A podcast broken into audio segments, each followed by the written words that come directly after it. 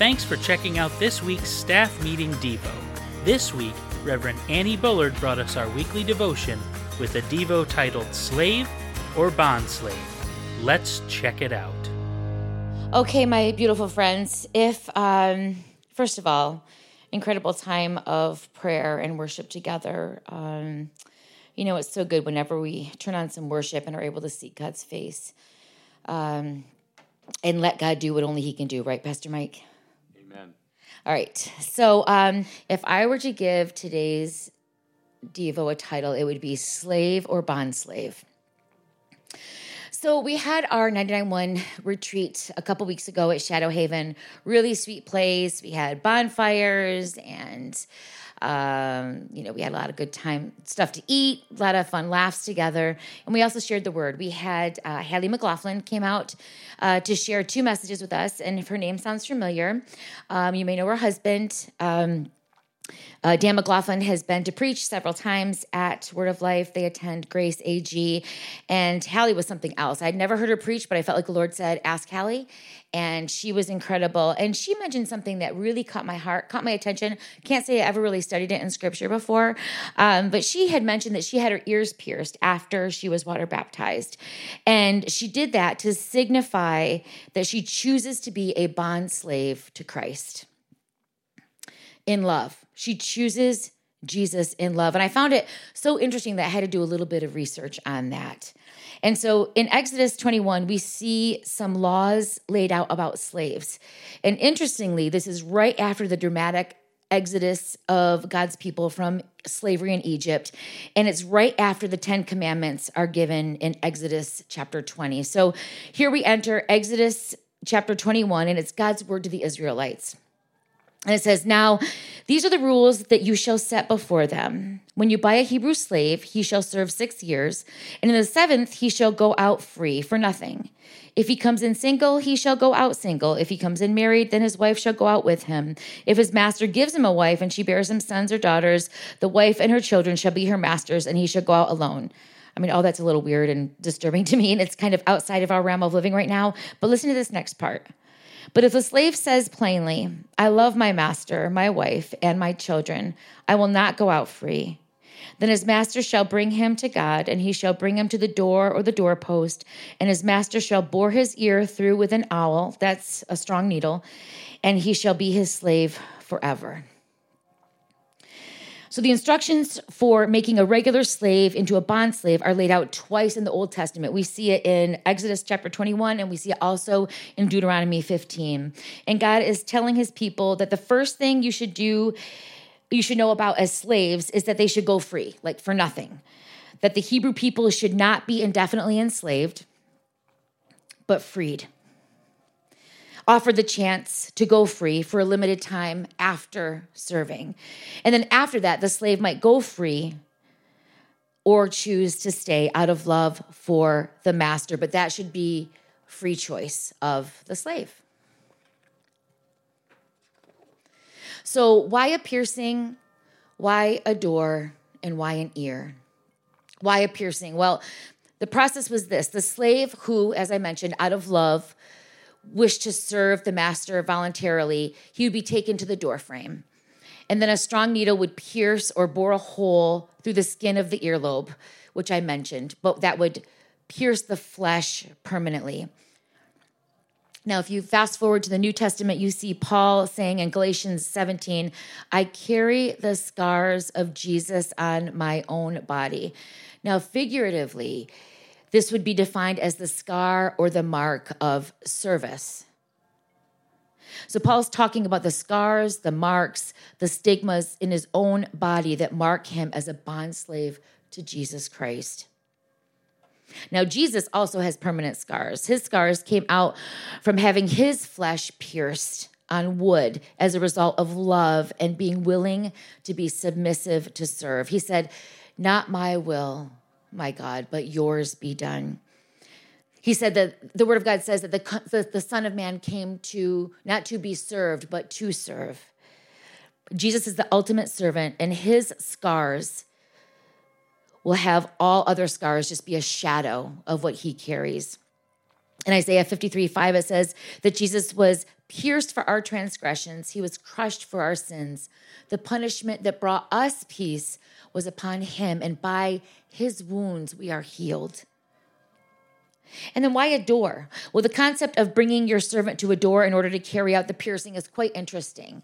If you look at the New Testament, the word for door appears about 39 times, and it's really fascinating. You can probably ask Pastor Lisa after she preached on that over this past summer. Um, she knows a lot about the, Jesus being the door. Uh, and we hear about that in John 10. Jesus says, I am the door. Truly, truly, I say to you, I am the door of my sheep. And again, I am the door. If anyone enters by me, he will be saved and will go in and out and find pasture. A door is a passageway, it's a portal. It presents an opportunity to move from one environment to another environment. It's a metaphor that can be used, a door, it can be used to signify opportunity you know, an open door or a shut door. Door being a passageway. So when we think about door frames in the Bible, we our minds could be whisked back to Old Testament times during the great Exodus itself, where it was a pivotal moment in Israel's history. It was that moment when Israelites were liberated from that forced slavery. And then they were delivered into freedom, where they were willingly entered into a covenant with their God to follow his commandments. So, blood on the door frame is one of the most iconic images of this transfer from slavery into following a new master in freedom. So, crossing over that threshold through the door, it must be a voluntary choice. And Jesus presents us with that opportunity that He is that portal for us, He is the door to the kingdom of heaven. And then, why ears? We find that this is really wild. I did not realize this, but earlobes are featured in two significant ways in the Old Testament. First, in the consecration of priests, and then also in the cleansing of lepers. And I didn't realize this, but but both of those are found in Leviticus. Priests are made holy to the Lord by their ears, their thumbs, and their big toes. And then leprosy, which is a picture of sin in the Bible, is cleansed and then atoned for by applying blood and anointment to those same places the ears, the thumbs, and the big toes.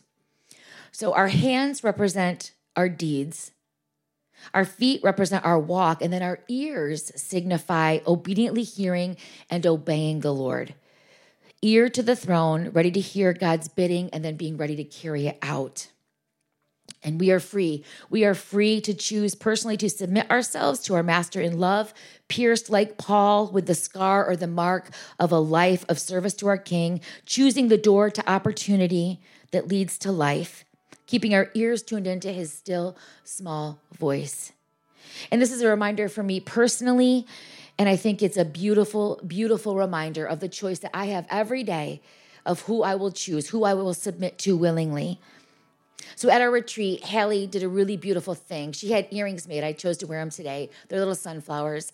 And they were made by the clay couple and they were made specific that's not a plug or anything i'm just saying um, but these earrings were made specifically for our retreat only and um, so we are the only ones that carry these earrings and she encouraged us as we put them into our ears to that it's a choice that i make today to be your bond servant jesus to be a slave to where you carry me. And we've mentioned it today in prayer, and your yoke is easier, your burden is light. And so I'm going to choose to submit myself to that kind of a master today. So, my personal daily challenge is who do I submit to? Am I a bond servant to Christ? Am I a slave to man or am I a slave to myself? And we kind of talked about that today too, that we can be a slave even to our own fears. And it's a it's a it's a definite choice when we choose to say, Lord, I submit myself to your leading. And so I think our ministry challenge, at least for me as director of 99.1 and then oversight or leader to a few ministries here at Word of Life, I want to keep in mind that the volunteers of these ministries made the same decision that I did to follow Jesus and to willingly be a bond slave to Christ. And then part of their decision to choose to follow him is to use their giftings and their abilities to serve the Lord in the ministry that we get to be in together. Now, some of us have the position of leader, and that's just a position in a ministry. The ministry isn't ours. The position isn't necessarily ours. It belongs to the Lord. And, and I think it's a, an incredible reminder today to say, Thank you, Lord, for this position that belongs to you, for this ministry that belongs to you, that I have the responsibility to lead others well in, just as you lead me well in. So I think a question and a challenge for us this morning or today or this evening, whenever you're listening to this, is Am I honoring God in the way that I'm leading my team? Am I keeping in step with the Spirit? Do I keep in mind that these ministries are God's ministry, not my ministry? That I'm not in charge, that He's in charge? Am I submitted to Him as I lead this ministry and this team? Because I have a responsibility to lead well those that have been placed in my care, to shepherd these beautiful bond servants well. And so I'd like to end with Galatians 5:25 today that'll help us to honor our master and our sibling bondservants well. Galatians 5:25 in the amplified. If we claim to live by the Holy Spirit, we must also walk by the Spirit with personal integrity, godly character, and moral courage, our conduct empowered by the Holy Spirit. Let's pray. Father, I want to thank you that we're not just marionette puppets, that honestly, you've given us the gift of free will. And sometimes I wish you'd just take it from me. But to be honest, God, there would be no true love if there wasn't free will. And so, right now, once again, we remember the incredible master that we have, the generous and kind and giving master that we have, and we willingly submit ourselves. Even as we see ourselves going against the door frame and having you pierce our ears, God, that we would willingly choose to be marked, even as Paul with, was, with a life, a scar in life, a mark in life that is of service to you. Lord, have your way in us. And whatever that increase is, whatever that direction is, Lord, would you help us to keep our ears tuned into your still small voice? so that we don't follow man, we don't follow ourselves, but we tune in and we trust in and we follow you, Lord Jesus, our master. We love you. Help us to not only lead our own lives well, but to lead these ministries that are yours well with the beautiful bond servants that we have in our care on our teams. We thank you for them, Father. In Jesus' name we pray. Amen.